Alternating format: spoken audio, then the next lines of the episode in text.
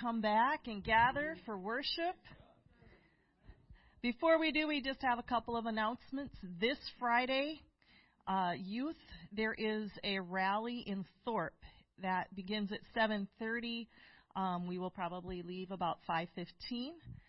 Uh, there is an afterburner that'll be five dollars, and then we also ask if you will chip in for gas uh, ten dollars to help kind of offset the fuel cost. And then on Wednesday, March 30th, there will not be a Bible study here uh, due to our district ministers conference. And then also next Sunday is the deadline for Calvary Apostolic Church's Save Our Children uh, offering. Thank you. I don't know what it is, but this pulpit takes words away from me and from my brain. I just, I don't know. I don't even see you staring at me. I don't look at you. anyway, who is this for who for our sorrows offers comfort and relief? It is Jesus. Hallelujah. Who is this who for our sorrows offers comfort and relief, bringing sunshine to the dark and shadowed life? Saying softly, cease repining, lift thy soul above its grief. Let the peace past understanding still the strife. It is Jesus Jesus, sad weep no more. He will heal the broken hearted, open wide the prison door. He is able to deliver evermore. Who is this who comes with healing for the halt, the blind, the lame, saying softly, the sinner follow me. Only come in faith, believing as of old the people came. And the lame shall walk, the blind again shall see. It is Jesus, Jesus, sad one, weep no more. He will heal the broken-hearted, open wide the prison door. He is able to deliver evermore. Who is this who loves the sinner as a father loves his own? Grieving over those who spurn his gentle plea always ready to forgive them and to make forgiveness known. Who is this forever calling you and me? It is Jesus. Jesus, sad one, weep no more. Heal the broken-hearted, open wide the prison door. He is able to deliver evermore. It is Jesus, Jesus, sad one, weep no more. Will heal the broken-hearted, open wide the prison door. He is able to deliver evermore. Hallelujah. It is Jesus. He is the one who can heal. He is the one who can deliver. Hallelujah. Thank you, Jesus. Thank you, Lord, for your healing. Thank you for salvation.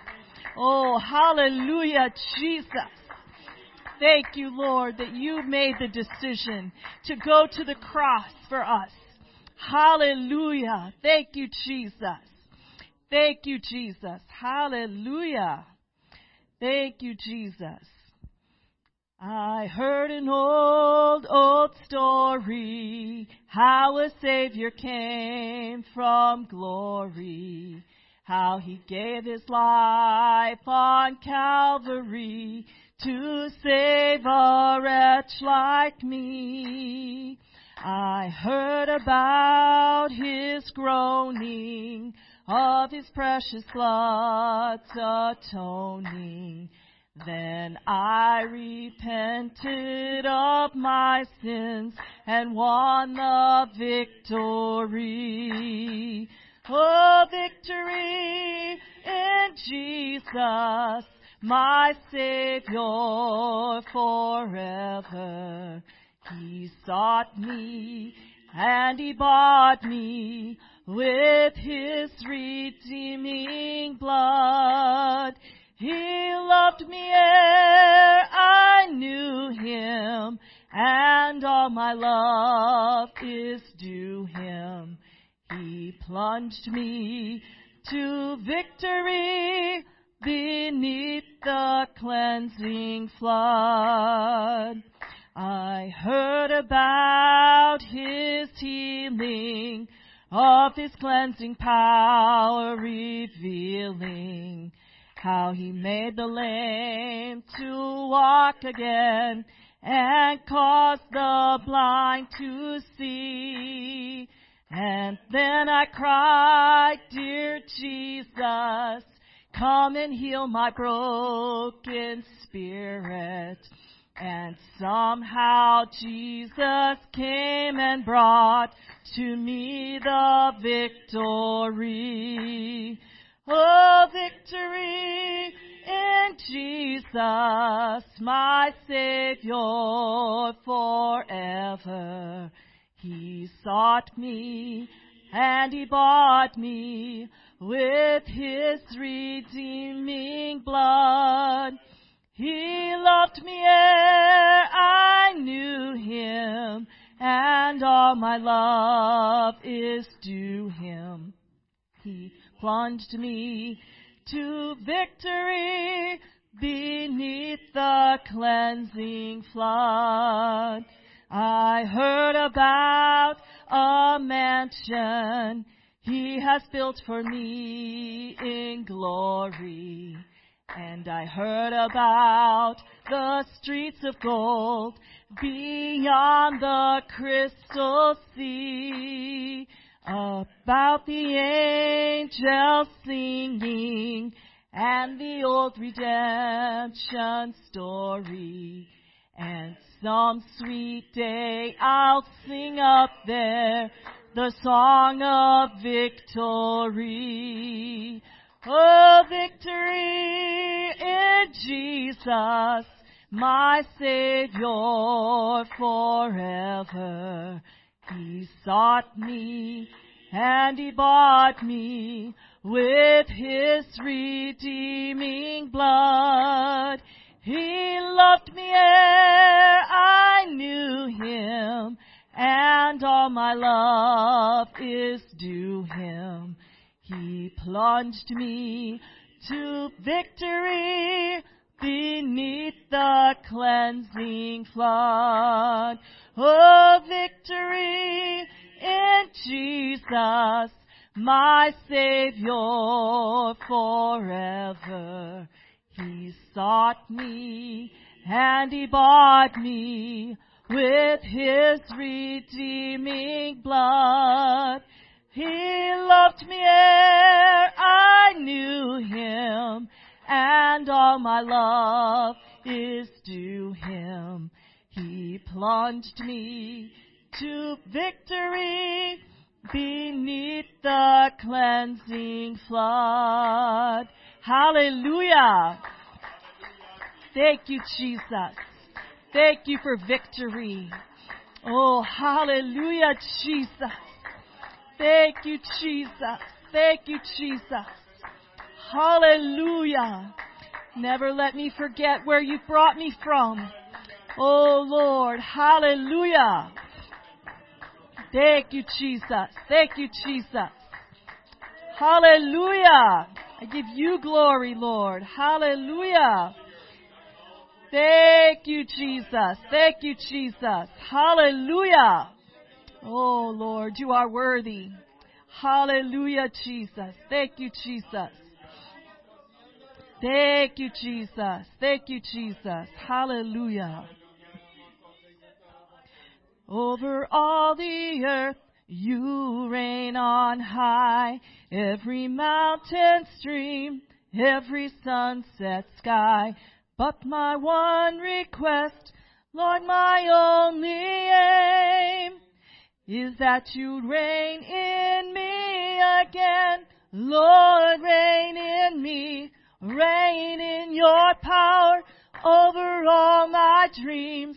In my darkest hour, you are the Lord of all I am. So let him reign in me again. Lord, reign in me. Reign in your power over all my dreams. In my darkest hour, you are the Lord of all I am. So won't you reign in again? Over every thought, over every word. May my life reflect the beauty of my Lord.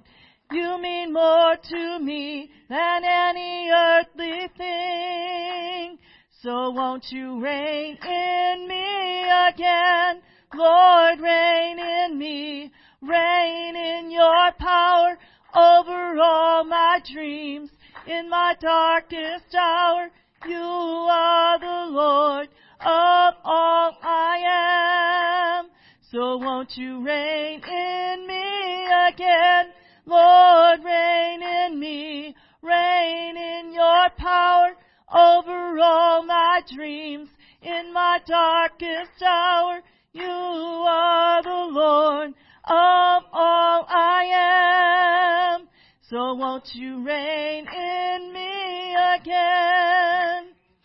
Over all the earth, you reign on high. Every mountain stream, every sunset sky.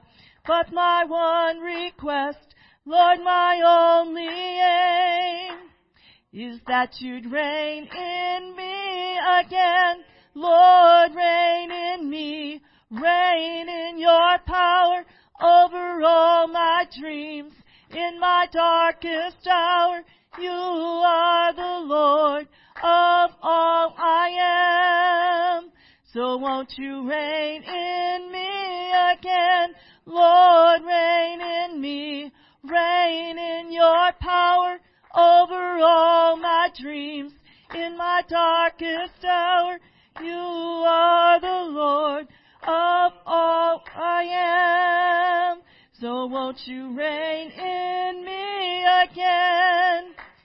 So won't you reign in me again?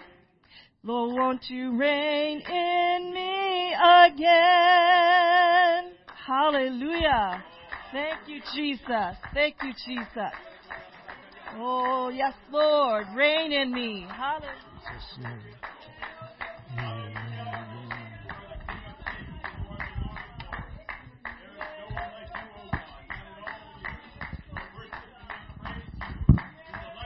Jesus. Let's continue to worship Him.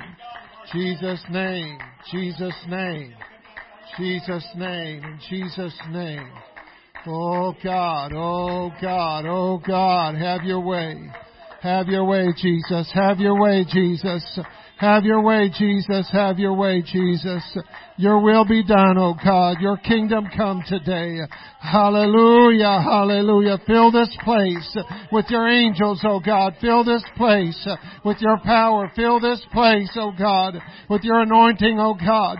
Anoint my lips. Anoint their ears, O God. Anoint the minds, O God. Hallelujah.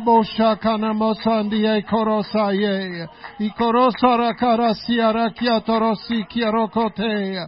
Ia yana makosandara kia torose kia te kotorokaye. Yaya makota tatana makate. Have your way, Jesus. Have your way, Jesus. Have your way, Jesus. Hallelujah, hallelujah, hallelujah. Hallelujah, hallelujah. Jesus, Jesus' name. Jesus' name, in Jesus' name. Hallelujah. Genesis chapter 11. Genesis chapter 11 verses 1 through 9. Hallelujah. Thank you, Jesus. Thank you, Jesus, for your people. Thank you, Jesus, for your power, Lord Jesus, for your anointing, O God. Hallelujah. Hallelujah. For your confirmation, Lord Jesus. You know all things, God. Hallelujah, Jesus. You know the end from the beginning, God. You know all things, Jesus. Hallelujah. Genesis chapter 11 verse 1, and the whole earth was of one language and of one speech. And it came to pass as they journeyed from the east that they found a plain in the land of Shinar, and they dwelt there. And they said one to another, Go, let us make brick and burn them thoroughly. And they had brick for stone and slime they had for mortar. And they said, Go to, let us build a city and a tower, whose top may reach unto heaven. And let us make us a name, lest we be scattered abroad upon the face of the earth. And the Lord came down to see the city. Amen. And, and he came down to see their tower that they were building, which the children of men built. And the Lord said, Behold, the people is one. They got God's attention. Behold, the people as one, and they have all one language, and this they begin to do, and now nothing will be restrained from them which they have imagined to do. Go to, let us go down there and confound their language, and that they may not understand one another's speech. So the Lord scattered them abroad from thence upon the face of all the earth, and they left off to build the city. Therefore this name is the name of, of it called Babel, because the Lord did there confound the language of all the earth. And from thence did the Lord scatter them abroad upon the face of the earth. Father, we love you today. We thank you today, Lord. I'm just your vessel, Lord God. I'm just your conduit. Lord, that just come to today to speak to your people, Lord Jesus, that you would speak to them through me, God, that you would speak to their spirit, Lord. You know where everybody's at in their walk today, God. You know where every one of us is at. You know what our attitude is. You know what's going on in our life, oh God. And you've brought everyone here today by your purpose and plan and will. And so whatever is said here today, let it be for your glory for your kingdom. In Jesus' name. Amen. In Jesus' name, you can be seated. Amen. What gets God's attention? What gets God's attention? And what these people were doing here uh, got God's attention. It says so. And God, God stopped everything He was doing and said, "Whoa, oh, man, if I don't go down there and do something, they're gonna they're not gonna be able to I'm, they're gonna be able to do whatever they want to do. And so what what happened just before this scripture? This this happened just after the flood had taken place, and Noah's sons had begun to multiply and replenish the earth. And one of the things that God told those sons was to go out and replenish the earth. To go go forth. No, don't go to one city, but go everywhere. And so what did they do? They went they went to one city. And can you imagine the can you imagine if we all spoke French and that was the, the internet the national language and nobody had to take classes to learn somebody else's language? Can you imagine that? And English is the international language, by the way. But everybody doesn't know it. But a lot of countries just teach it as compulsory because they just they want them to have it in case they leave their country and come here. So it's it's the international language, but still you have to learn it. And so these people all spoke one language. And so God had to do something. Amen. And so in the book of uh, in Josephus, the writer Josephus says he's a Jewish historian says he places Babel in the days of Nimrod. Babel was appointed rejection of God's instruction to replenish the earth. It was just downright disobedience. the last thing he told them to do is what they should have been doing, and they weren't doing that. And it says it was a flagrant example of the corporate pride and willfulness of man. And I think our pastor's already talked about that a little bit this morning. It's in us right now in this room to be just like that. And if you don't believe that, we got an altar right here. But it's in you right now to be willful and to be and to do things just flagrantly against the will of God because you just don't want to. Because you think what you your ideas are better. And that's what these people thought. And they, they didn't go unnoticed, did they? The intent of the tower may not have been to reach heaven as we know it, like way up there, where airplanes don't even fly hardly. It looks like they're way up there touching the, but it's, they're not. The expression can refer to a tower with an idolatrous temple of heaven on its top. This is what Josephus said.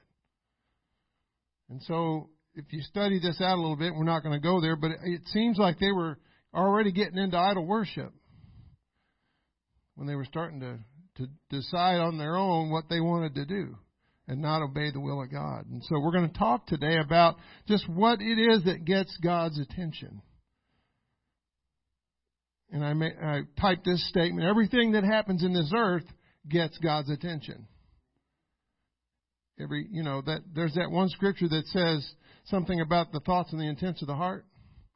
You think He knows what the thoughts and the intents of your heart are right now? If you're sitting there thinking, I wish Brother Demuth would hurry up and shut up, he knows that you're thinking that. Now, you don't have to deny it if you are. I'm just saying, He already knows. He knows your thoughts. He knew. You go to the New Testament and you read the stories about Jesus, and it says there in many places that He knew their thoughts. He knew. So, so if you think you're getting away with something, you're not. And I could just stop right there and have an altar call, Brother Becker we won't do that just yet. But he knows everything that's going on in the earth. He knows what's going on with this president. He knows what's going on in Ukraine. He knows what's going on with the Bilderberg group and all these. He knows. He's not a, he's not senile sitting in the corner sucking his thumb going, what do I do? God knows. He's in charge. Nothing gets past God. You're not going to get anything over on him. You've come way too late to even try that. Because God is paying attention. And if you don't think God's paying attention to your life, you need to change your thinking. He's watching us. Amen. And so there's negative things that get God's attention. Negative things in our life. And some of those negative things bring negative consequences. You know, we, I heard somebody say once, we make decision, but God determines the outcome of our decisions. So we got to live with our decisions, and if we don't get to determine the outcome, I I don't know about you, but I think I'd want to be deciding what He wants to do, and not what I want to do. Although it may be a good idea, it's not God's will, I'm, I have no business even going there. So Moses, my first example, he was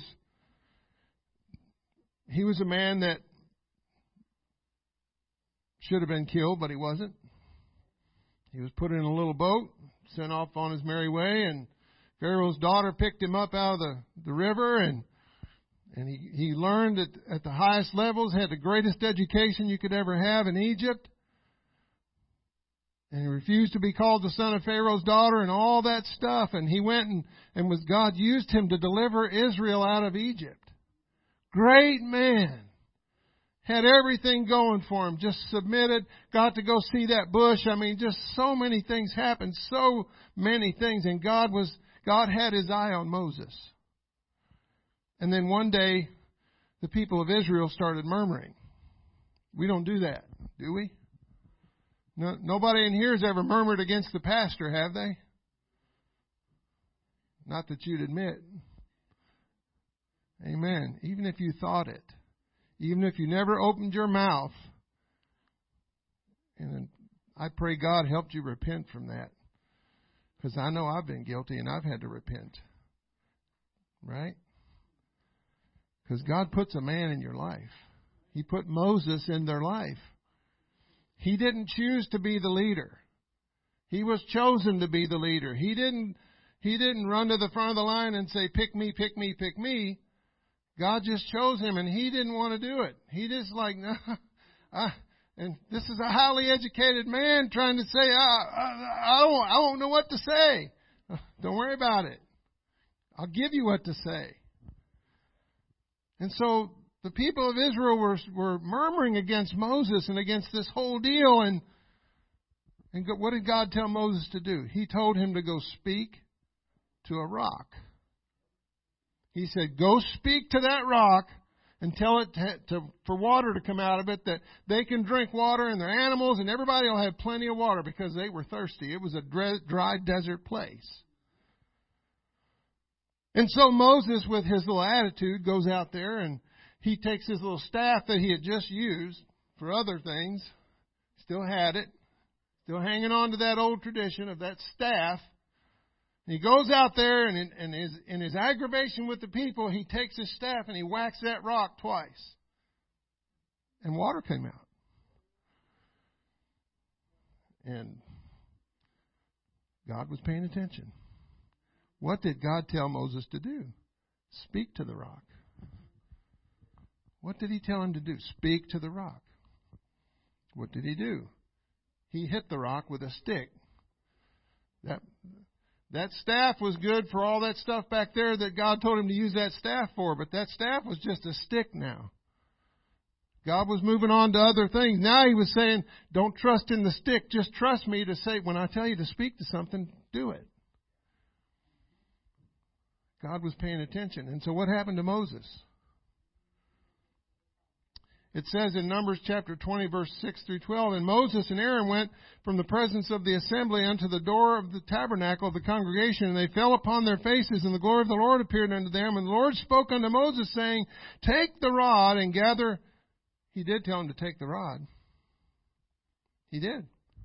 Take the rod and gather thou the assembly together, thou and Aaron thy, thy brother, and speak ye unto the rock before their eyes. So Aaron heard God say that too. And it shall give forth his water, and thou shalt bring forth to them water out of the rock. So thou shalt give the congregation and their beasts to drink. And Moses took the rod from before the Lord as he had commanded him. See, he was following instructions up to this point. And Moses and Aaron gathered the congregation together before the rock, and he said unto them, Hear now, ye rebels. Thank goodness our pastor doesn't talk to us like that.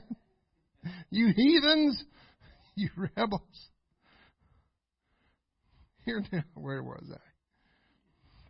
I? Moses and Aaron together. Okay. Hear now, you rebels. Must we fetch you water out of this rock? Do we have to, we have to feed you? Now we got to give you water? Thank goodness we don't have a pastor like that. Moses was a pastor. And Moses lifted up his hand with and with his rod he smote the rock twice. Now, I mean, it, it doesn't take a rocket scientist to know that he didn't do what God said. And maybe he thought God wouldn't notice that he didn't do what he said. Maybe he just thought he, God will just look over this. Well, God didn't look over this. And the Lord spoke to Moses and Aaron because you believe me not to sanctify me in the eyes of the children of Israel before you Therefore you shall not bring this congregation into the land which I have given them. I'll let you go right up to the edge of the promised land, Moses, but you're not going in with them. All because he just simply disobeyed God and did what he wanted to do. God was paying attention. God, God, he got God's attention with that. And so God brought judgment on him quickly. And I think Moses knew. It doesn't say there, but I think Moses knew he messed up. And I think maybe in his human nature, Moses was afraid to do something other than use that stick for a miracle. When God said, No, no, don't use the stick, just speak to the rock.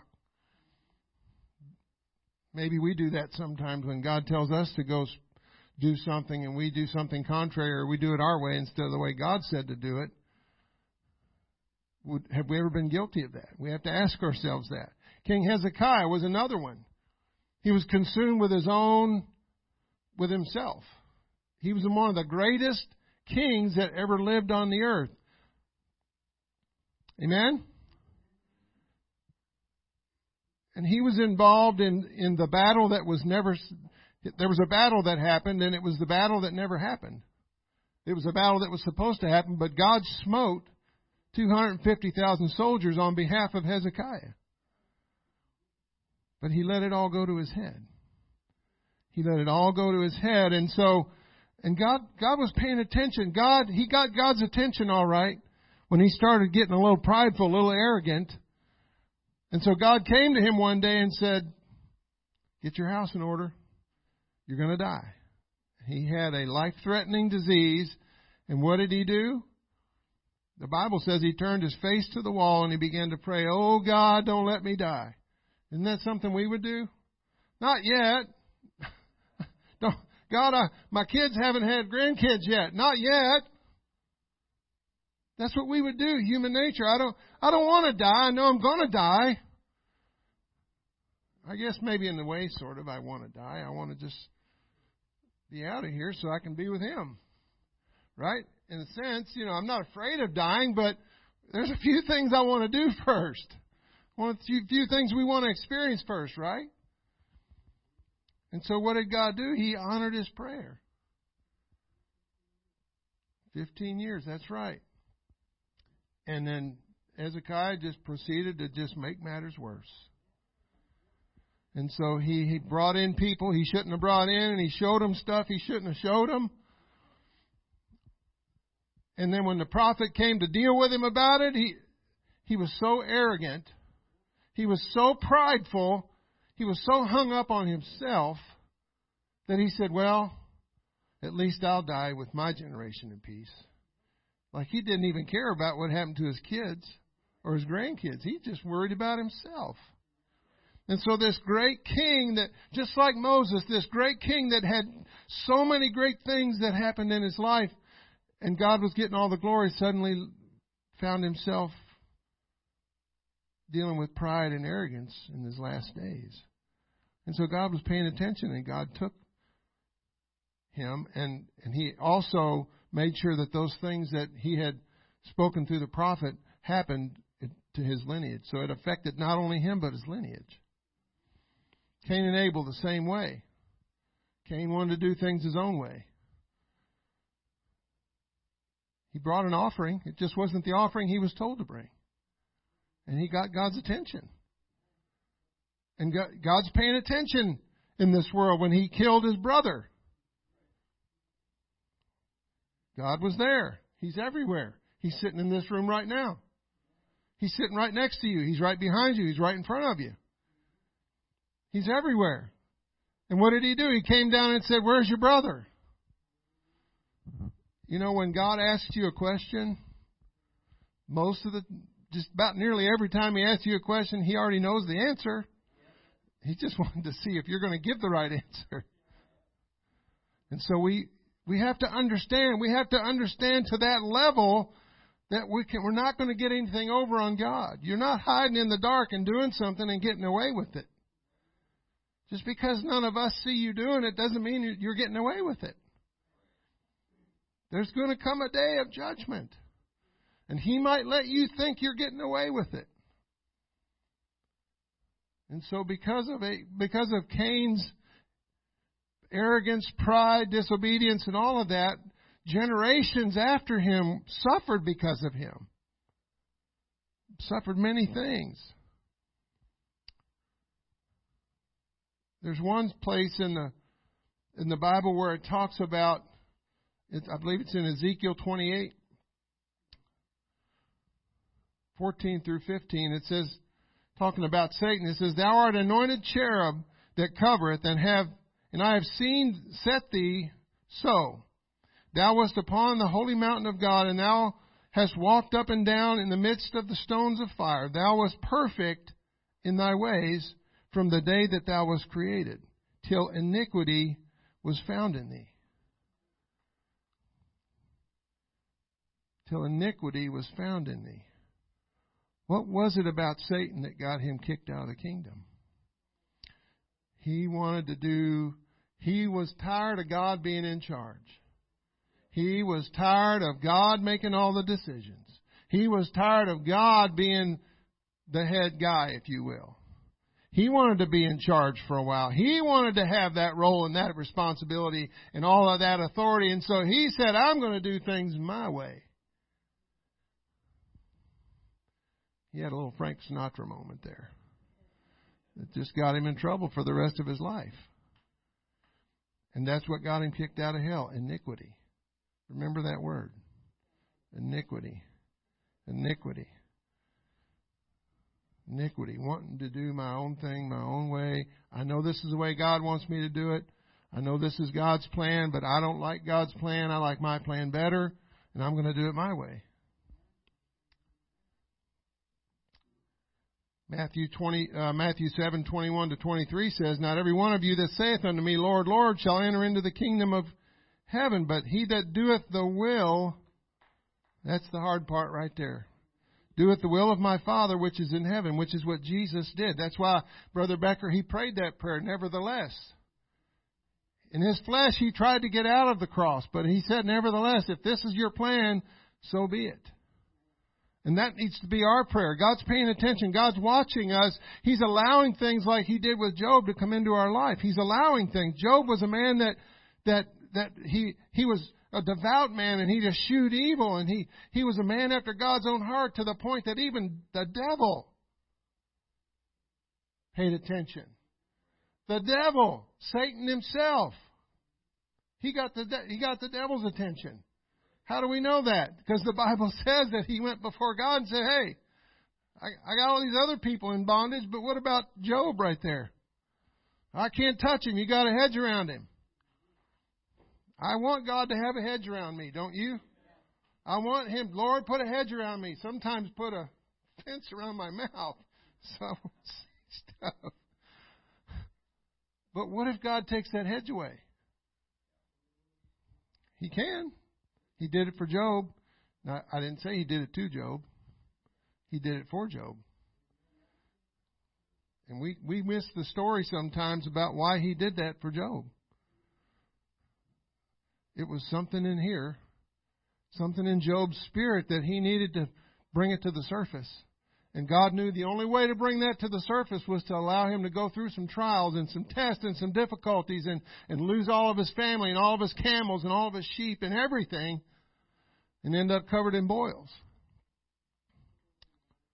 And it took all of that for Job to finally realize, I got something I got to repent over.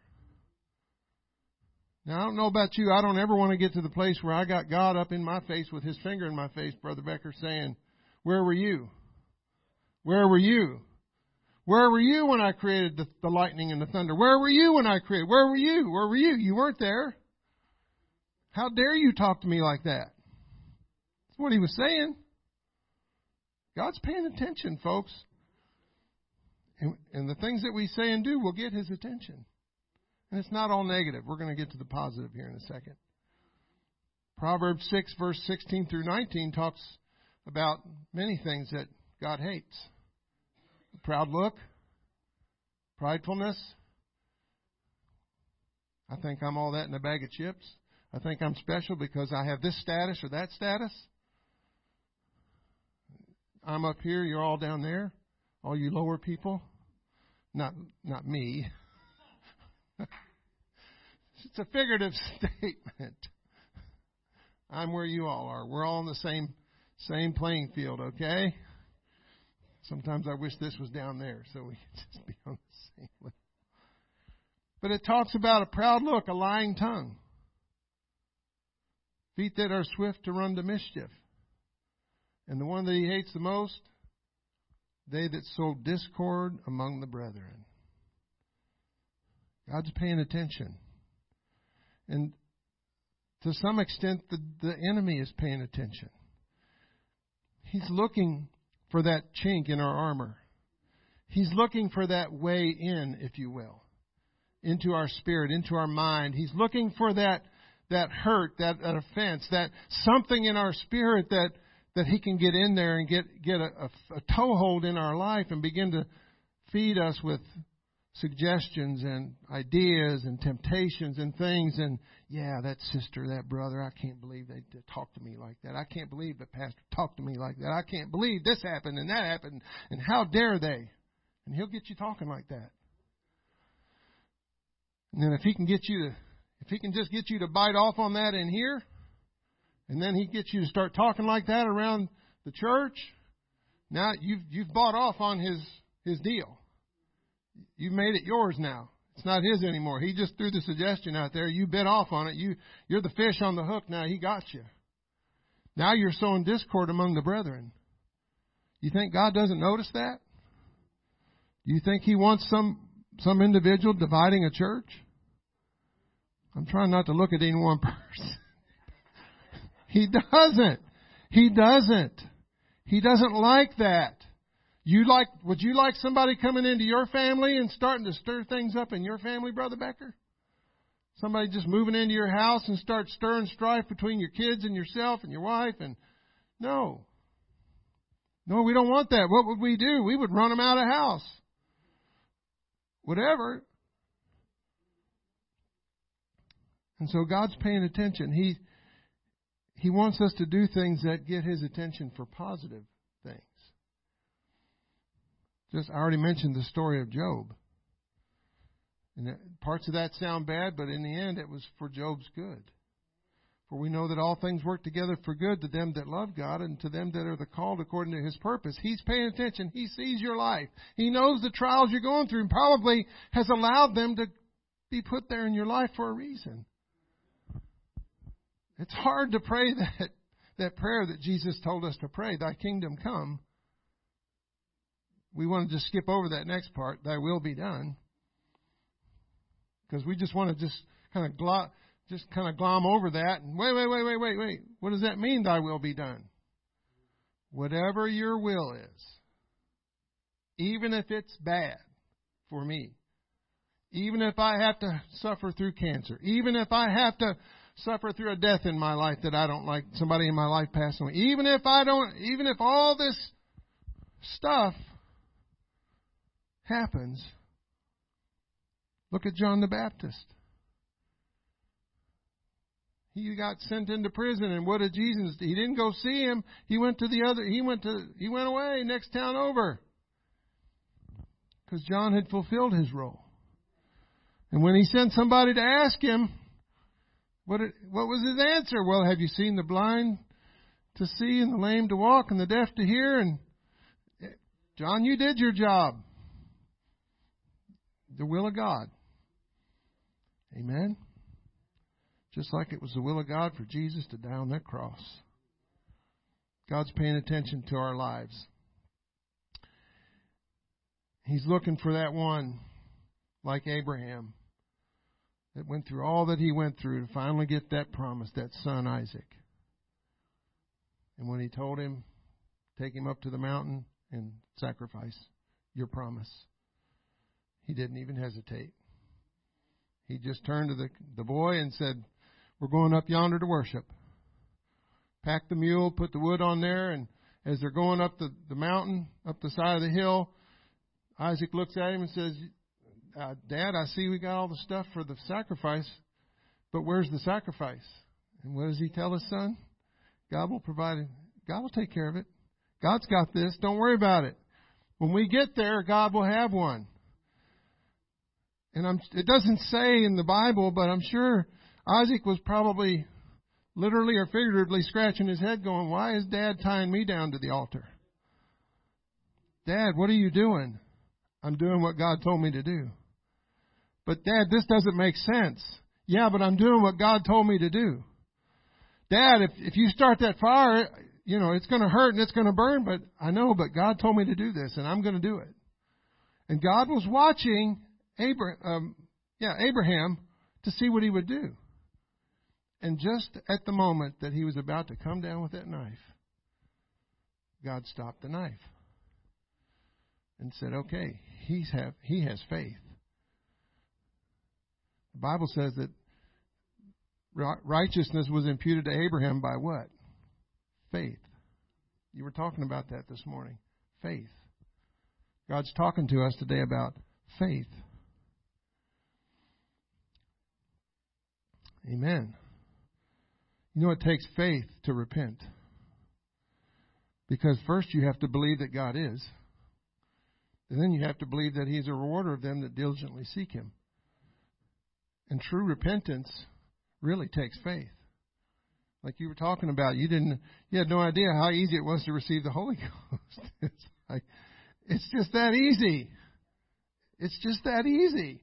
He's just looking for a humble and contrite heart. A sincerely humble and contrite heart. God pays attention to that. God sees that. God re- rewards that. He comes down. The Bible says that the angels rejoice over one soul that repents. One. And it's not just something, folks, that we do when we come to the altar and get the Holy Ghost the first time. Repentance is something you do got to do every day. Because the Bible says that we all have sinned. And the guy that wrote that and the people he wrote it to is the church. All have sinned and come short of the glory of God.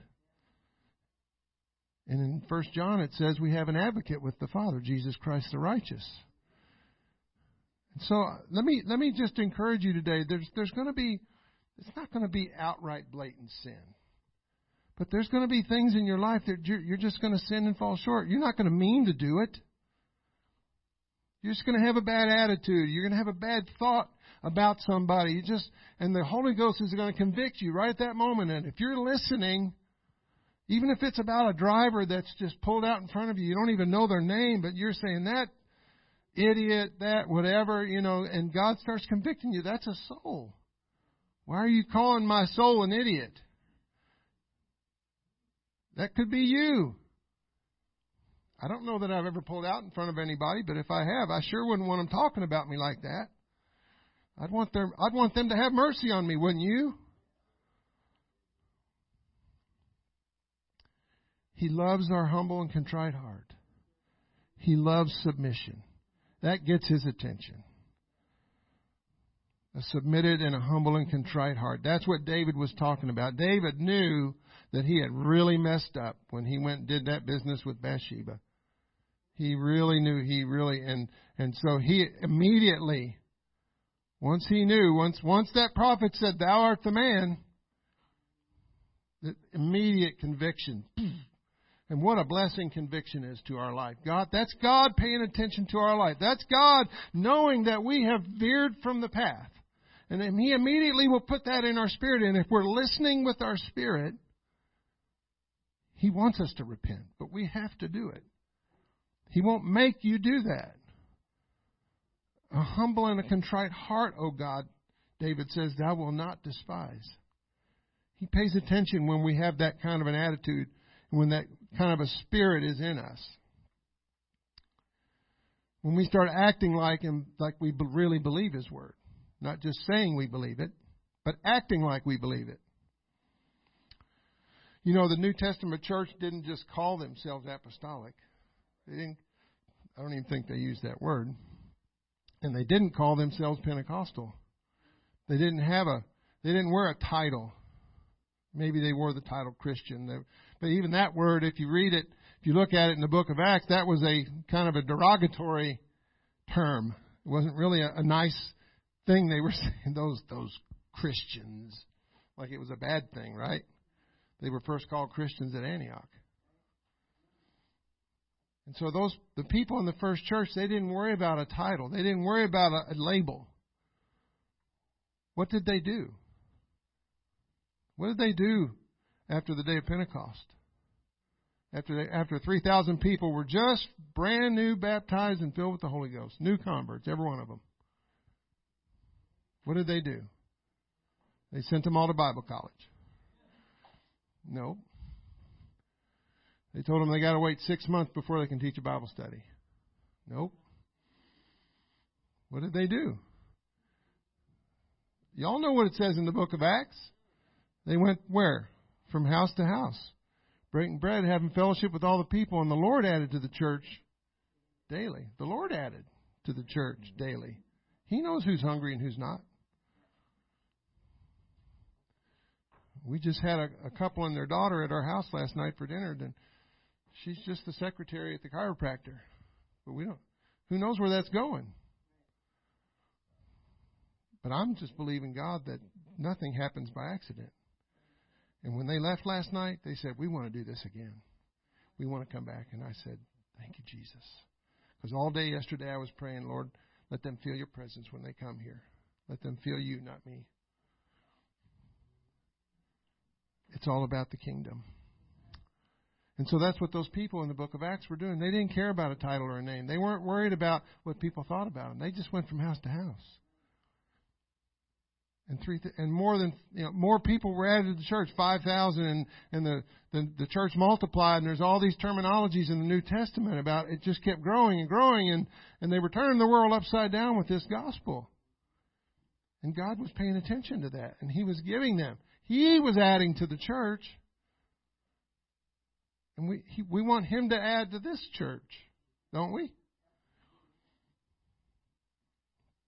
What are we doing about it He's waiting on us. Well, God just sent him in the back door. It don't work like that. Doesn't mean that he won't. But if you go back to the, the days of, of Azusa Street when they were having those services where all they were doing was praying, when that man had his head under a box up there on the front praying, and people were just falling out in the Holy Ghost out in the street, there's a reason why that was happening. Because they were having a move of God in prayer. They weren't begging God for souls. It was just happening because there was like a fire. There was something going on there. There was something internal that they were just touching the throne room of God. And God said, I got to do something. They're touching my throne. Whew. They were all these things that we call ourselves in word and in action. It's all, it's one thing to call yourself apostolic, and I, this is for me too. But it's another thing to actually be apostolic, to be the church. You know, there's a scripture in 2 Timothy 3 1 through 5. You, you alluded to the concept of fear. And if we just if we were to just go read 2 Timothy 3 1 through 5 every day, we would be fearful. This know also in the last days perilous times shall come, for men shall be lovers of their own self, proud, boasters, disobedient to parents, unthankful, unholy, without natural affection, truce breakers, heady, high minded, lovers of pleasures more than lovers of God. Oh, it's terrible out there. Oh, it's so bad. We should just we should just hunker down in the church and just us in here and, and just wait for Jesus to come. Right? That's what that's. If you just funk, if you just, I know it's in the Bible, but if you just ha- hover over that one scripture, you'll be fearful. You can find yourself being fearful and looking around every corner for every boogeyman. But there's another scripture in Mark 16, 14 through 18. It says, Afterward he appeared unto the eleven as they sat at meat and upbraided them with, with their what? Their unbelief and hardness of heart. Believers. They were his main dudes because they believed not them which had seen him after he was risen. They didn't believe it. And they were hiding in a room. And he said unto them, Go ye into all the world and preach the gospel to every creature, and he that believeth and is baptized shall be saved, and he that believeth not shall be damned. And these signs shall follow them that believe. Does anybody in here want fall into that category? Every hand should be up. We're all believers. These signs shall follow them that believe, not them that carry a card in their wallet. Everybody in this room. Signs follow believers. In my name they shall cast out devils. We're going to have to cast out some devils. You don't believe in that? They believed in it in a pre- previous generation, Brother Becker, because they were doing it all the time. And there's people out there full of devils. You bet there are. And they're calling it some other. They're calling it a. They have some kind of ism or something. whatever. And they shall speak with new tongues. We do that. We can't just stop there. They shall take up serpents. And if they drink any deadly thing, it shall not hurt them. That doesn't mean we go picking up snakes and messing with them. That's totally not inter- interpreting Scripture correctly. And they shall lay hands on the sick and they shall recover. You know, every one of us in this room, you know, God's paying attention. God wants us to operate in the gifts of the Spirit. He wants every one of, I'm at everybody. He wants every one of you to lay hands on the sick and they recover. He wants every one of you to do it. But I haven't been in church long enough. Doesn't say that. It just doesn't say that. These signs shall follow them that believe. New converts were turning the world upside down with no Bible college. No, no formal education, no, no, no exploring God's Word Bible study, nothing. They were just going out there and doing it. Your testimony is powerful. Well, I don't know what to say when I get it. Don't worry about it. Don't you believe the Holy Ghost is going to give you what to say?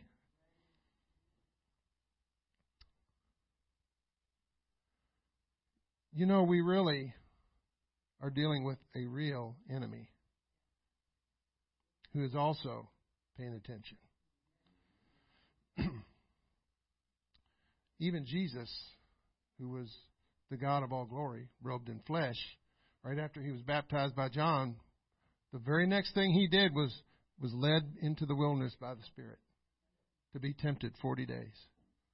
So even Jesus had to be tempted by the devil 40 days. And many of those things, like when when the devil tried to give him all the kingdoms of the world, Jesus never said, No, those aren't your kingdoms. You don't have the authority to give those. Because they are his. He is the God of this world.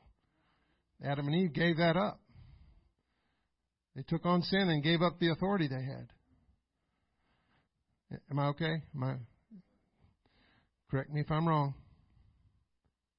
And in 2 Corinthians 4 4, it says, In whom the God of this world hath blinded the minds of them which believe not.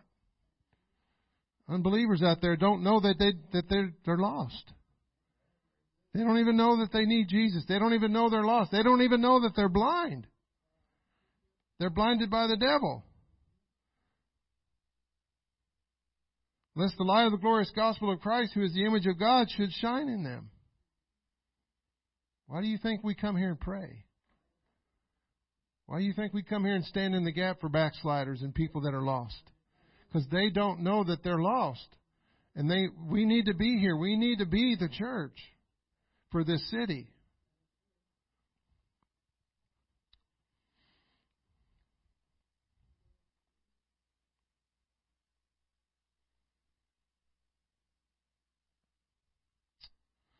We need to be the church.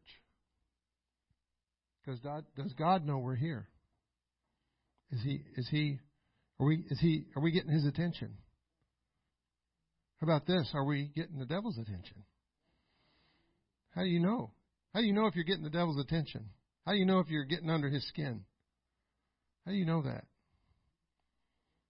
Because if if he ain't attacking you, if he ain't bothering you, you need to be worried.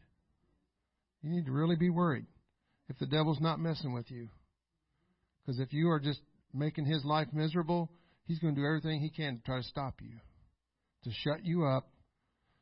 And if, if I'm sorry, but if God let stuff happen to Job like happened to Job, and he told the devil it was okay to go do it, is if God's no respecter of persons, do you think he's going to allow anything less in our life?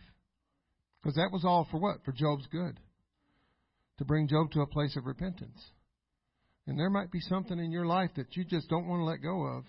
That's just you. You're hiding in this little room here, and you just don't go in that room, Jesus. You can go everywhere else, but that little room right there, just there's a lock on the door there for a reason. Just stay out of there, and all's good. And you can spend. You, y'all can chuckle if you want, but you can spend your life like that, holding a little thing in there, and that's. I believe that's just me. I don't have a Bible, but I believe that's what was happening with Job. He was holding something in his craw, if you will.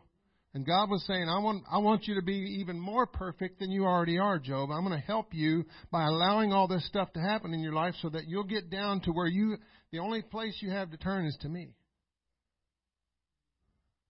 And I don't want God to have to get me to that place, Brother Becker. I really don't. I'd rather find that place before I get to the point where He's got to be serious and desperate to get me to that place because He is paying attention to our life, because He has called us here. And He did, He did not call us to attend church. If I'm wrong, just correct me. He didn't call us to be a, member of a congregation. I know we are. I know that if this is good, I'm, it's not a bad thing. I'm glad I'm here. I'm glad he's here. Amen? Many's glad he's here? God sent a man. We didn't just pick him, God sent this man. At this time, for this church, for this hour that we're living in. And if you don't understand that, just accept it, because it's the truth. God sent this man. And when he, when God tells this man to call me or text me and say, I need you to come up here and preach, I immediately, the first thing that comes to my mind is that God knows everything. He knows the end from the beginning. He already knew he was going to tell him that before he told him. So he told me. So I'm, I'm already saying, okay, God, you already knew this was all going to happen. So whatever you want me to say, just tell me and I'll say it. So that's what I'm up here doing. And if he only asked me that once, once every six months, so be it. But I'm, I'm going to be here and do what God wants me to do, Brother Becker. Because it's not my church and it's not his church, it's Jesus' church. Amen. Brother Becker read this scripture a while, a couple days, a couple services ago, Psalm 8, verses 1 through 9. O Lord, our Lord, how ex- excellent is thy name in all the earth. Who has, who has set thy glory above the heavens, out of the mouth of babes and sucklings thou hast ordained strength because of thine enemies, that thou mightest still the enemy and the avenger. When, when I consider the heavens, thy heavens, and the work of thy hands, the moon and the stars which thou hast ordained. What is man that thou art mindful of him, and the Son of Man that thou visitest him? What is it about us that's so special? For thou hast made him a little lower than the angels. That's us. And has, that's what makes the devil so mad. Is we're just we're nearly nearly angel material. We're just a little lower than the angels. And he's an angel and we're above him. We have all authority because we have him in us. So we have authority over the devil. He don't like that. So if he can convince you like he convinced Adam and Eve to give up the authority, he will. He don't care. He don't care about you. He'll leave you hanging. Leave you out to dry. It doesn't matter to him. Thou madest him, that's us. That's man, right? Thou madest him to have dominion over the works of thy hands. Thou hast put all things under his feet all sheep and all oxen, yea, and the beasts of the field, the fowl of the air, and the fish of the sea, and whatever passeth through the paths of the sea. O Lord, our Lord, how excellent is thy name in all the earth. We have some authority, folks, over the fish of the sea and the fowl of the air, and over every creeping. We have that authority in us by virtue of the Holy Ghost that dwells in us right now.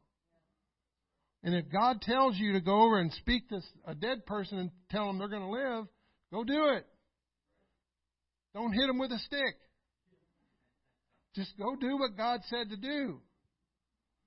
And I know that sounds funny, but just go do what God said to do. It's you're going to in your mind you're going to go that is crazy, God. If I do that, they're going to laugh at me. They're going to make look, look at me like I'm a fool. The apostle, the great apostle Paul, was standing before this guy named Festus, and he was trying to defend himself and trying to tell him, look, these Jewish guys just don't understand. I'm doing the will of God. I'm doing the Jewish will of God. I'm I'm doing this this thing right. And and th- does that guy Festus say? He says, "Thou art mad. You you've just gotten a little too crazy in your head from too much learning." And that's what they think about us sometimes. Y'all are crazy. You don't have to do all that stuff.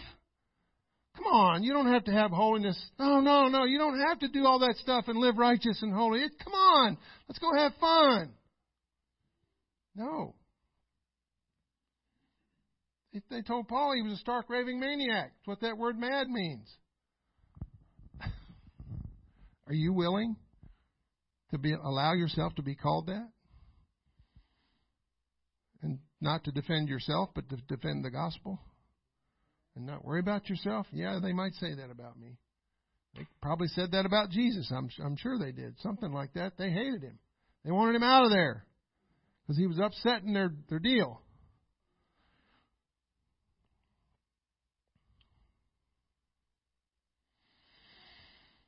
Hallelujah. Are we operating in faith? Because to me, at the end of this study on this, the whole thing, that what it really came down to me in my mind, Brother Becker, was faith. God honors faith. Doesn't doesn't matter if you're apostolic or not. Doesn't matter if you're Pentecostal or not. He honors faith. There was this guy named Cornelius who was a devout man. He was a Roman centurion. And he was no more apostolic than that walker back there that Sister Barb walks in here on. But he was a devout man who loved God. He loved a God he didn't have a relationship with. He prayed to a God he didn't have a relationship with, and he believed a God that he didn't have a relationship with, and he believed that everything he was doing was for the purpose and will of making that God, whoever he was, happy. And the Bible says that God noticed what was going on with Cornelius. And God was collecting up all of his prayers. And God saw his faith and said, I'm gonna I'm gonna I'm gonna fix things for you. And so what did he do? He go he goes and speaks to one of the disciples who's a Jew. And tells him to go see go to the house of a what?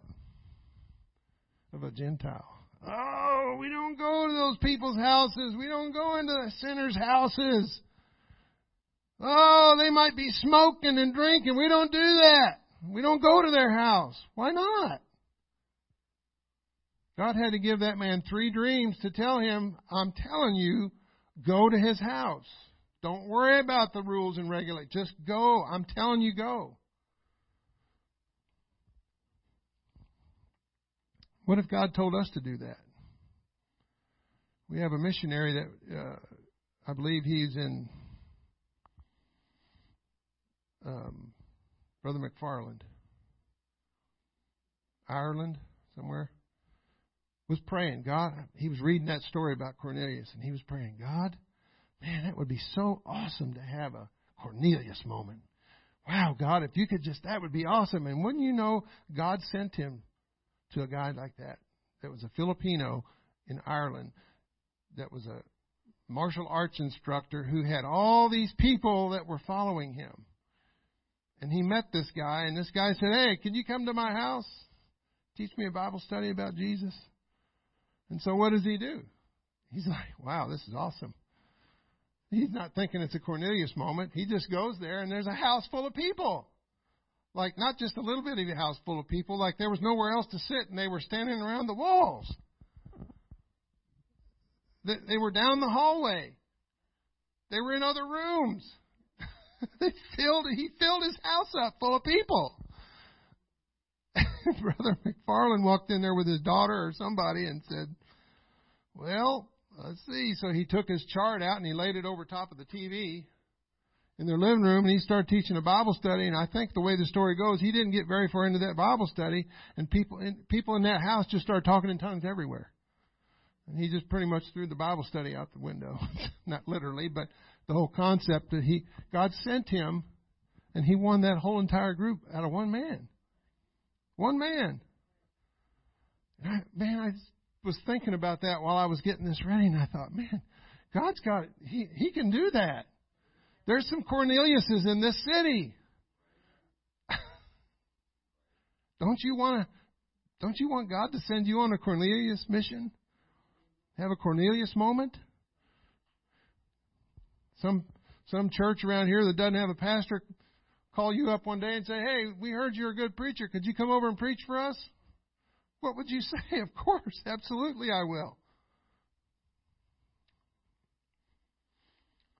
There was a Baptist church somewhere in Louisville, and I found this out a couple years after it happened, but either it was either Brother Mooney or somebody like that was invited by some Baptist church to come preach because they one of their saints heard him on YouTube or something. And he got he said he got up there, I think it was Brother Mooney, said, Now I'm just telling you, I'm gonna preach on Jesus' name and they're like, Go. So he did. Amen. So you never know. You never know. God God's honoring faith. I'm coming to a close. Hebrews 12, 1 and 2. Wherefore, seeing we are also compassed about with so great a cloud of witnesses. Who are those witnesses? All that have gone before us. All those people on the day of Pentecost, those 3,000 that, that went out from house to house breaking bread and having fellowship, they are the witnesses. They, they got the job done. They did it. And many more since then. Let us lay aside every weight. Let's just stop right there for a minute. Why does he mention weights before sin? As I heard one preacher say, because he already knows we're dealing with sin. But it's the weights. It's the things that we let weigh us down. We let it. We let it. We let that stuff in our life. Instead of casting all of our care, which is, it goes on to say that here. Let us lay aside every weight, the stuff that gets in the way, Brother Becker, the, the impediments and the things that we let take up time in our life, that take this place of doing things for the kingdom. And sometimes we don't just let it, we allow it. Sometimes we just downright espouse it. Well, I don't want to do that right now, God. I, I got I got shopping I got to do. I got this I got to do. I got to I got to finish this. I got to do that. I got my own agenda. And God's trying to say, put would you please put your agenda down because I need you to do this. And God's watching. God's paying attention. And the sin which does so easily beset us, it's those weights that so easily, just so easily, it's so, it just seems so subtle. It just seems so innocuous, like it's just no big deal. But it is a big deal. Because the kingdom's a big deal. And let us run with patience the race that is set before us. We're in a race, folks. When you when you receive the Holy Ghost and, and were baptized in Jesus' name, that wasn't the end of the deal. You you were entered into a race, and you you need to be running the race. And and coming here and sitting here twice a week is not running the race. That, that's for me too. I need to be busy. I need to I need to go out of my way. I need to to say things that I feel like the Holy Ghost is telling me to say to people when I'm in my mind, my human mind, I'm going, if I say that, they don't want it. That's what we tell ourselves. That's what the devil tells. They don't want to hear it. Don't say that. You'll sound like an idiot. Don't say that. They don't want to hear it. Yeah, they do. Like that guy in Okinawa that I was stationed with that I waited for, I was a new convert. I waited for like three months to say anything to him. When I finally did say something, he said, I've been waiting for you for three months to ask me. Talk about conviction. I mean, what if I'd have never said anything, Sister Bell, and just let that one go? Would the blood of that person's soul be on my hands? And they're still in church today. Thank God by the mercy and grace of God. Looking unto Jesus, the author and finisher of our faith. He's the author of your faith. He gave you the faith you have. The Bible says he, well, he, he has dealt to every man the measure of faith. He gave you enough faith to believe that he is and to believe that he's a rewarder of them that diligently seek him. He gave you enough faith to read that book of Acts Acts 2:38 and he gave you enough faith to believe that if you just do that that he'll fill you with the Holy Ghost. And when you did, he did. And that and the Bible talks about going from faith to faith. So it doesn't just stop there. It doesn't just stop at the Holy Ghost and baptism in Jesus' name. It doesn't just stop at faithfulness to the house of God. It doesn't just stop at being faithful in our tithes and offerings. It doesn't just stop at obeying the pastor and honoring the man of God. It doesn't just stop there. We all have a ministry. I know you've said this over and over and over. I'm just going to parrot the same thing. You have a ministry. that only you can perform, that only you can do. This man can't do it for us. Right? I, I work with a team of people at the VA, and every one of us has a, a niche area that we work in, and we all just go about our our day doing our job, and we're we're there for each other when when we when when one of them doesn't sure about something, we jump on a Teams call and we figure it out, and we answer the question and move on. And the boss really just sits in his office and just kind of stands back and watches us work because that's how he approaches it. He's, his mentality is, I'm going to stay out of your way because you're the guys, you're you're the SME, the subject matter experts, right? So Vince, you're the phone guy. I'm just going to make sure that I'm out of your way. If you do you need something, do you need tools? Do you need parts? Do you need what do you need? I'll get it for you. Just make sure I'm staying out of your way. That's how God is. He, he's not going to control us. He wants us to exercise that faith we have. I heard on the radio, I was out taking my dog for a ride yesterday, and this lady on this radio station said it's one thing to have faith, it's another thing to operate in it and she wasn't even apostolic, but it just hit me. It's like, wow. It's an, it's another. It's one thing to just have faith. What does James say? I have faith. You say you have works. Show me your faith by your works. Not enough to have faith. Faith without works is dead, useless, ceremonial, of no consequence, inactive, inoperative. Yeah, I got faith. So? What are you doing with it? Somebody said one time, desperate times call for desperate measures. Now, if you haven't been paying attention, we are living in desperate times. And there is going to be a revival of souls like you've never seen. This building's not going to hold it. And I was reading an article Friday, and it said that with all these gas and all this business going on with fuel and oil and everything going up, and this one country in Europe was talking about instituting something called No Drive Sundays. No Drive Sundays. Because everybody works Monday through Friday, and some people work Saturday, and so Sunday, whether they like to admit it or not, is a day of rest, and so Sunday is the day they pick. Now you can can you just imagine if they instituted that here? No drive Sunday. They they pass a law that nobody's driving on Sunday. We're trying to save gas. Anybody living through the 70s when there were gas shortages? if you you have no idea. And these many years later, we found out there really wasn't a gas shortage. It was all smoke and mirrors. Right? Am I right?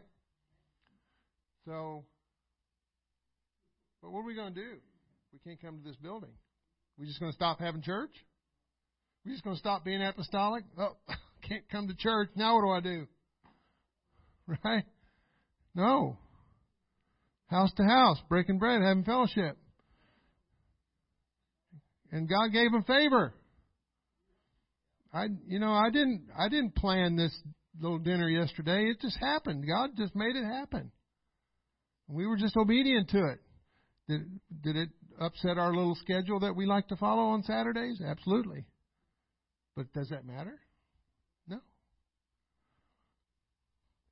You know, winning a soul is going to cost you something. Just think about it. If God starts dealing with you to, to begin to reach out to somebody, it might cost you lunch three times a week.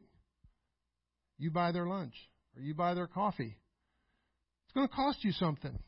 But just like the $7 gas, God's got this. If He's called you to that, don't worry about the finances. He'll take care of it.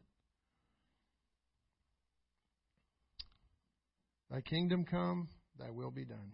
Let's all stand. How many wants God's will to be done in their life?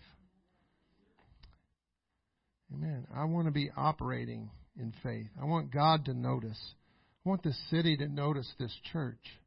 I want the city to know about this church. Everything, everything I hear about that church, something's happening over there. There's always somebody getting healed. There's always somebody, whatever. I, don't you want that to be the case? I want this city to know who we are. Not just that little old building over there on the corner of Charles Street. I want the devil to know who we are. I want him, I want to get all up in his business. Amen? And I want God to know. Don't you want God to move in here? Now I know He's here. He comes here, but I want Him to move here in, in here in such a mighty way. This is just me. That we just see people just walking up here that aren't even never even been in church. They walk in the back door with some ailment and some sickness and say, "I heard that you all believe in prayer over the sick," and and we watch it happen right in front of us. I want to see that, and we're going to see that. But there's things we got to do as a body, as a people. Each one of us, individually and collectively, we got to do it. And I know it's hard coming here on Tuesdays. It's hard. It's hard to break us free of our routines. But we are making a difference in the kingdom that you have no idea. We got to keep exercising our faith and operating in our faith, not just having faith. Let's all come to the front this morning. I know that I've probably said some things that have spoken to each and every one of you at some point through this message. And if God's dealing with you, don't don't wait. You shouldn't have to even wait for me to invite you up here. If you know God's dealing with you, then you get before God about it. So let's just pray. Father, we need you to help us, God, to not just have faith, but to operate in faith. I don't know, God, if anything I've said here made any sense at all. If I was all over the yard with the lawnmower or what, I don't know. But God, you you have sent me here to speak what you've told me to speak. And Father, I thank you for the ears and the hearts and the minds of your people that you anointed to hear what was said today, Lord Jesus. That you would deal with their heart and mind and and Father, continue to deal with them. And even beyond this service, Lord Jesus, let these things dwell upon their mind in the name of Jesus. We are living in the last and evil days, Father, and you need your church to be the church. You need each one of us to be that part of the body, Lord. You need each one of us, oh God, to fulfill our role in the kingdom, oh God, to fulfill that ministry that you called us to, Father, in the name of Jesus. That laying hands on the sick, that that casting out of devils, Lord Jesus. We don't have to have permission, oh God. You've given us authority and permission to do it. In Jesus' name, Lord, we love you and we praise you. We honor you. We bless you, Lord Jesus. Lord Jesus, take us beyond where we are. Take us into a place, oh God, that we've never been before, Lord Jesus. Take it to a, spa- a place, oh God, in a spiritual realm that we've never been in before, Lord Jesus. Your ways are high above our ways, but that doesn't mean we can't rise up to your, where you are, Lord Jesus, in the name of Jesus. Raise us up, oh God. Take us up to another level, Lord Jesus. Every one of us in this room. God, in the name of Jesus, let us be a mighty force to be reckoned with in this city, God. Lord Jesus, let us not have not have no fear, oh God, of failure. Let us have no fear of retribution. Let us have no fear of anything that would come against us because of the gospel, Lord Jesus. Cause us to be your mighty vessels of honor today, Lord Jesus. Lord, every one of us needs to be that vessel of honor, Lord Jesus. There is no respect of persons. My God, you can use anybody in this room if they'll just make themselves available, Lord Jesus. Hallelujah, hallelujah, hallelujah, hallelujah. Jesus, Jesus, the most unsuspecting people, God, you're going to use them in the last days. My God, people with great faith, oh God, you're going to use them in the last days, oh God. Have your way, God. Have your way, God. Have your way, God. Oh, Jesus, Jesus, Jesus, Jesus, Jesus. Hallelujah, Jesus. Hallelujah, Jesus. Father, in the name of Jesus, in the name of Jesus.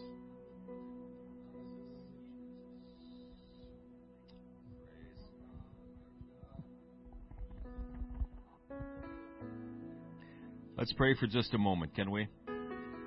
This is the time of the service where we allow God to speak to us specifically. Those things that He's desiring to get into us, that we're desiring to know. Let Him speak with us this morning. Amen. Brother Demuth preached faith to us to get rid of the negatives, to allow God to put in the positives. We don't want to get God's attention negatively. We want to get his attention positively. Amen. Lord Jesus, we understand corporately, we understand individually that you have a plan for us. You have a ministry for us. You have a plan for this church body. You have a plan for this city, for this county. And it involves us. Hallelujah, Jesus. I pray, oh God, that you would build our faith, that you would give us a crazy, stupid, supernatural faith, that we would just trust you when you tell us to do something, that we would just believe your word when you give us a promise to the point of acting on it consistently. Hallelujah, Jesus. That we would just do what you tell us to do.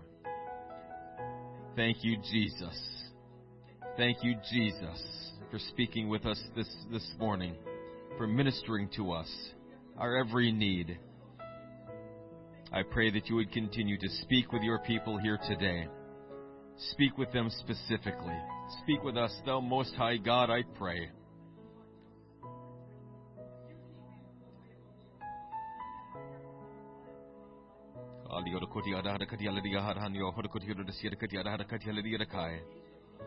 You are so good to us, so merciful, so gracious, so kind, so compassionate. Everything that happens to us, help us to understand, Jesus. Everything that happens to us, whether it seems to us good, bad, or indifferent, is for our benefit, for our perfection, for our refining. Hallelujah, Jesus. You are so beautiful. You are so wonderful. I want to look like you. I want to effectually demonstrate you to this world. And if it's going to take test and trial, sometimes, Lord Jesus, we like to view this process as a lump of clay on a potter's wheel. But oft times, Lord, it's more like a blacksmith hammering a piece of steel, a piece of iron, putting us in the fire, hammering, pounding, putting us in the fire, molding, shaping.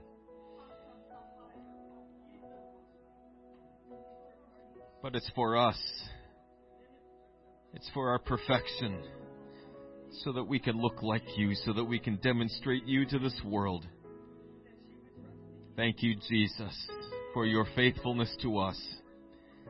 Thank you, Lord Jesus, for your faithfulness to your people, your faithfulness to the city and to this county, your faithfulness to the plan of God and to the ministries that you have called each of us to. Hallelujah, Jesus.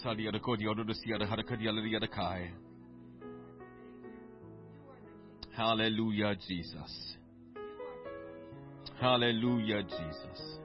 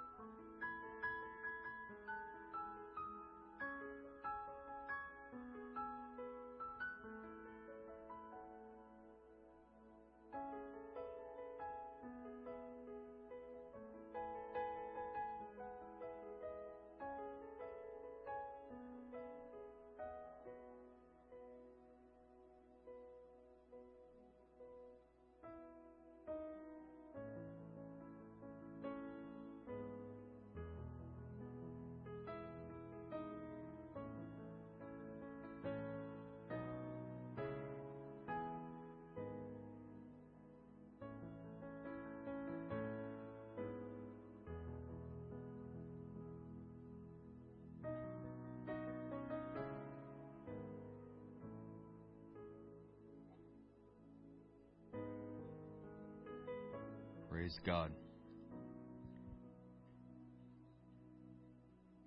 Let's spend just a moment and let's get God's attention. Let's get his attention for good. Hallelujah, Jesus. Thank you, Lord, for speaking to your church today. Thank you, Lord, and we receive these words from you. We receive them. Help us to take action. Help us to act upon them. Help us to demonstrate our faith in the Word of God with our action. Hallelujah, Jesus. Hallelujah, Jesus.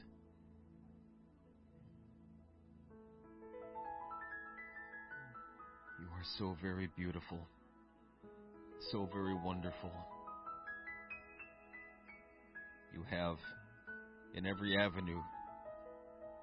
Laid the choice at our feet. You have let us know what each choice means, the consequences of each, the far reaching ramifications of each. We cannot say that we are not educated in making this choice. Help us to make the right one today. Help us to continue to make the right one moving forward. We desire your blessing. We desire your favor. We desire to please you with all that we do, say, and think. Hallelujah, Jesus. Hallelujah.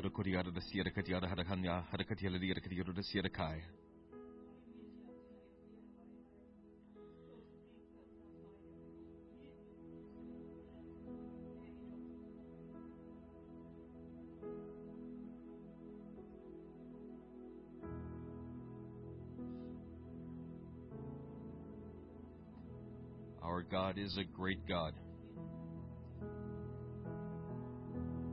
Merciful, gracious, compassionate, holy, righteous, just. He is a great God. And He, amongst all of creation, He alone is worthy to, to serve. He alone is worthy to worship. He alone is worthy to give ourselves in complete service to and in complete submission to. Only He is worthy. The examples given today in Brother DeMuth's message Moses, Hezekiah, they could very easily be each of us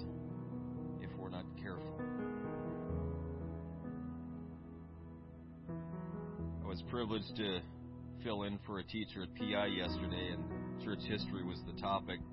It's interesting in church history that we were given in the book of Acts the truth, the complete truth.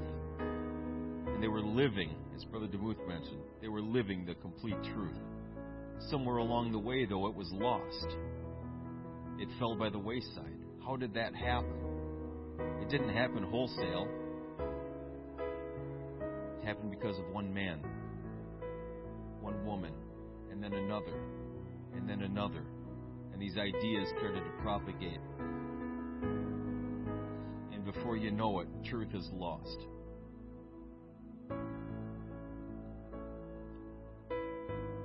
I don't know why Moses struck the rock instead of spoke to it. I can imagine he was certainly frustrated.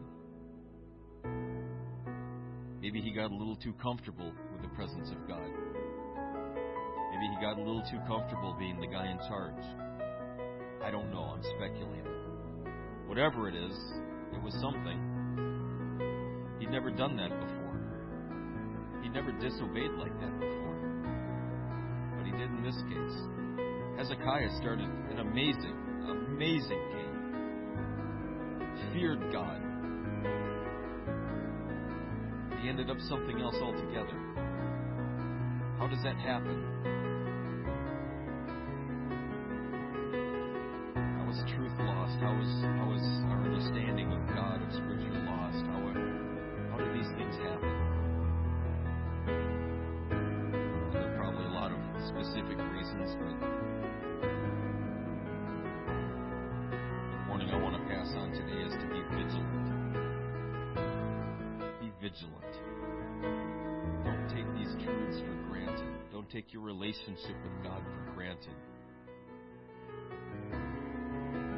Relationship with God that we have, the blessings that we receive with Him, they all came from a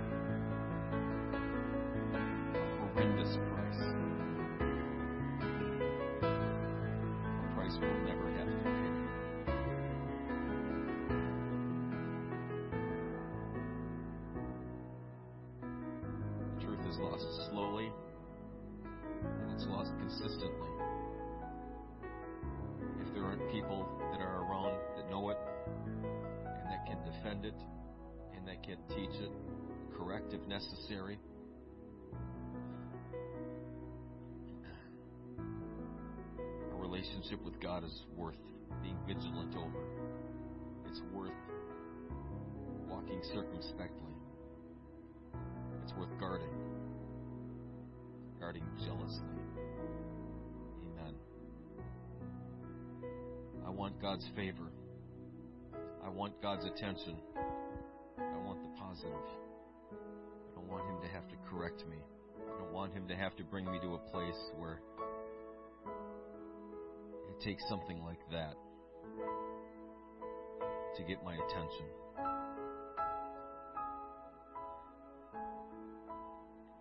I want him to know that he's already got my attention. I'm listening. Ready to do as he says. Amen. What an awesome service. God is so good to us. He is so good. Lord Jesus, let's pray in closing. Lord Jesus, I am so thankful for you. I'm thankful for the word that you've delivered unto us this morning. Hallelujah. Help us, Lord Jesus, to understand exactly what we have in this dispensation. Help us to understand the many blessings, the, the so great benefits that you have delivered unto us, that you desire to deliver unto us. Help us to know, Lord, the right way to go, and that if we will choose right, and if we will do right, that we have your favor, that we will walk with you and you with us, that you will confirm your word through us with signs following. Build our so great faith, I pray. Use us mightily according to your will and according to your plan. Let your name be glorified in us and through us. And these things we ask in Jesus' name. Amen. Amen. Thank you, Brother Demuth. God bless all of you. Thank you so very much for being here today. Uh, Tuesday evening prayer, 7 o'clock. Wednesday service, 6.30 prayer, 7 o'clock service. Amen. God bless you. You're dismissed.